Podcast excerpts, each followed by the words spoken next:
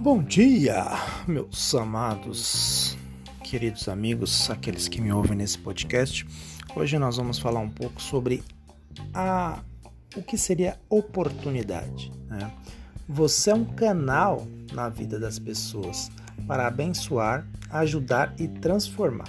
Tá? Então assim, é, o, o alto, o alto, né, o alto a si, né, ou seja, autodesbloqueio, é, eu, você é igual você mesmo se desbloquear, né? autoimagem, que é igual você, visão que tenho de mim mesmo. Então, é, existem praticamente duas dicas práticas para você identificar ali o, a, o seu propósito, né? Você clarear o seu propósito existencial. Então, seria o autoconhecimento, que é a capacidade que tem de se conhecer, conhecer a si mesmo como você nunca fez, ou seja, imersão para dentro de você.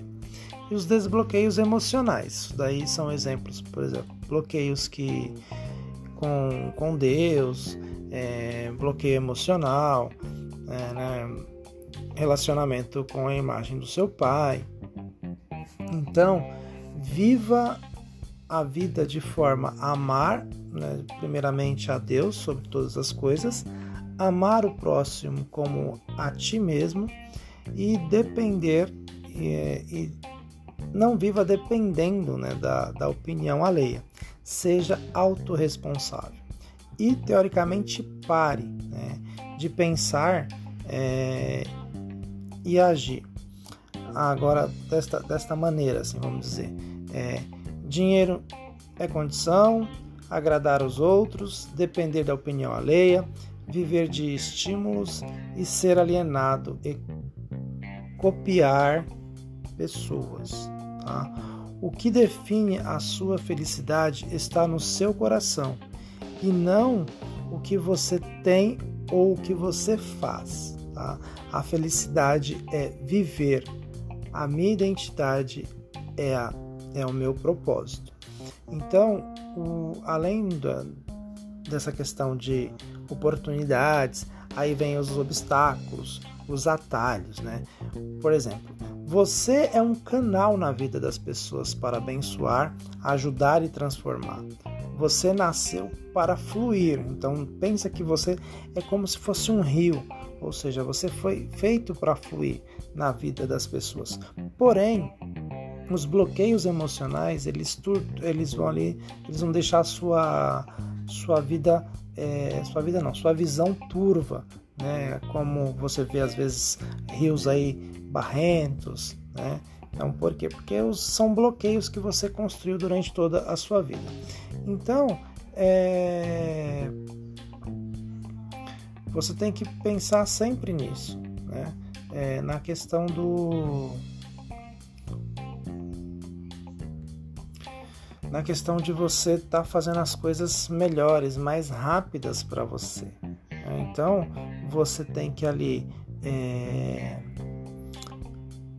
você tem que se amar, né? ame a Deus sempre sobre todas as coisas. E aí nós vamos, aí você nesse ritmo você acaba entrando ali no ciclo da procrastinação, né? Que o conceito, na verdade, seria ato de deixar para amanhã aquilo que você precisa fazer hoje. Então, é, nós temos ali um ciclo vicioso, na verdade, né? Que, que acabamos instalando. Então, você acaba amando a zona de conforto e vive a rotina e não tem resultados. Então, é, duas formas para superar aí a procrastinação. Entender o bloqueio emocional. Exemplo, é, pessoas feitas na... Pessoas não, desculpa. Promessas ali foram feitas para você na infância e não se cumpriram. Geraram ali bloqueios, geraram ali drives né, mentais de que não vale a pena ir até o final. Então, a primeira coisa que você tem que fazer é mudança de hábito sabe? A rotina da procrastinação em várias áreas da vida faz com que isso seja entendido como algo que deve ser repetido, então tornando-se um, um hábito ruim. Então, como você vai fazer isso? Então, é, você tem que mudar os seus hábitos, sabe? Mudar aquilo que você está acostumado, tá? Então, é, mude, mude os seus hábitos e você vai começar a mudar aí a procrastinação. Isso é um assunto que muitos têm falado, né? Então, mas é só mesmo para que você possa entender melhor. Aí tem a questão da mentalidade da liberdade. A mentalidade né, é um conjunto de pensamentos que faz com que você tenha determinadas ações, pensamentos e, por consequência, resultados. A liberdade, liberdade não é somente fazer o que você deseja, mas é ter a capacidade de entender as experiências negativas e ressaltar, dando aí um novo sentido para a própria existência.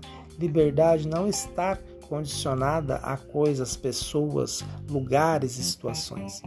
A forma como você vive seus pensamentos, atitudes e resultados estão baseados nas experiências da sua vida, né? Que, que você teve até agora. A liberdade ela é individual, ela não é intransferível.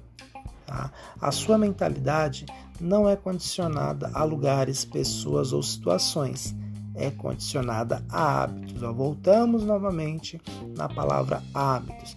Então, se você ainda não me segue no Instagram, tá? o meu Instagram é edcarlospereira1. Lá eu tenho uma série sobre novos hábitos. São 14 dias que a gente fala de, de mudanças de hábitos. Se você quiser acompanhar, tá bom? Tá lá nos destaques. 14 dias e a gente vai começar a fazer uma nova série de novamente voltadas para hábitos, né? Porque a gente precisa mudar os nossos hábitos. A gente precisa quebrar alguns paradigmas. Tá? Aí voltando aqui, você precisa ressignificar né, as experiências negativas para uma nova mentalidade. Então, viva o hoje, viva o agora. Mas antes de te dar uma tarefa e finalizar esse podcast, eu queria dizer para você o seguinte: está escrito lá em Romanos 22, 2. Fala assim: não vos, não vos conformeis com este mundo, mas transformai-vos pela renovação da vossa mente. Ou seja, hábitos, nós temos que mudar os hábitos para assim mudar aqueles pensamentos que nós temos, tá bom? E a tarefa é que você vai agora que eu vou deixar para você é descreva a sua mentalidade, tá? Baseada nas suas experiências negativas, ok? Aí o nosso próximo podcast nós vamos falar um pouco sobre alienação, ok? Sobre transbordar, né? Que seria ali ajudar outras pessoas, angústia e ansiedade.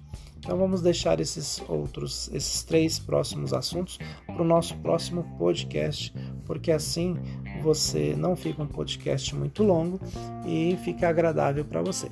Então, se você ainda não me segue no Instagram, edcarlospereira1, ok?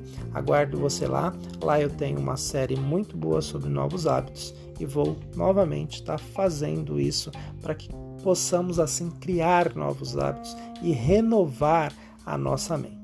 Então, fiquem com Deus e até o próximo podcast. Thank you.